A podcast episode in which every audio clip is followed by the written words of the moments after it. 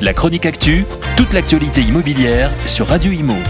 En partenariat avec Regus, des espaces de travail adaptés à chacun. Si accéder à la propriété à Paris est un rêve pour beaucoup, cela demande des efforts de plus en plus importants. À mensualité égale entre un loyer et un remboursement de crédit, les primo-accédants parisiens perdant en moyenne 38% de superficie s'ils souhaitent devenir propriétaires en 2023. C'était 26% en 2022. Cette perte de surface est due à la différence entre les prix à l'achat et à la location à Paris, qui transforme la réalité en un fantasme pour les primo-accédants. En effet, malgré une baisse des prix à l'achat en région parisienne, il est devenu impossible de devenir un propriétaire à Paris sans sacrifier des mètres carrés conséquents par rapport à la location. Exemple, un jeune actif gagnant 40 000 euros brut annuels et vivant dans le 19e arrondissement peut louer un appartement de 31 mètres carrés. S'il veut devenir propriétaire, il doit sacrifier 11 mètres carrés, soit 4 mètres carrés de plus qu'en 2022, selon l'étude menée par la start-up Virgile. Cette perte de superficie s'explique par l'accès plus difficile au crédit, les taux d'emprunt ayant doublé en un an, mais également par des banques plus regardantes sur l'apport exigé, en moyenne 10 à 15% du prix du bien.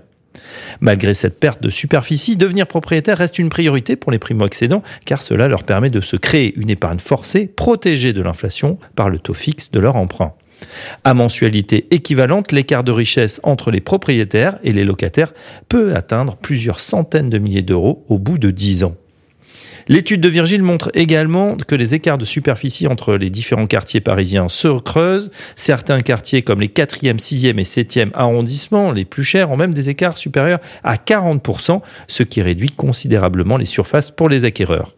Face à cette situation, les primo-accédants doivent faire des choix difficiles. Doivent-ils rogner sur la superficie pour pouvoir habiter dans un quartier prestigieux ou obtenir une surface équivalente en s'éloignant de Paris? En 2022, l'indice Virgile constatait que l'Est parisien était plus favorable aux primo-accédants.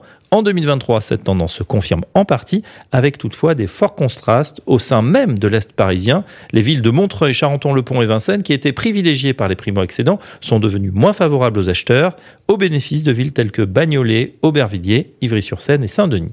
Ces dernières seront des secteurs clés dans les prochaines années, notamment grâce à l'implantation de nouvelles installations sportives liées aux Jeux Olympiques de Paris 2024.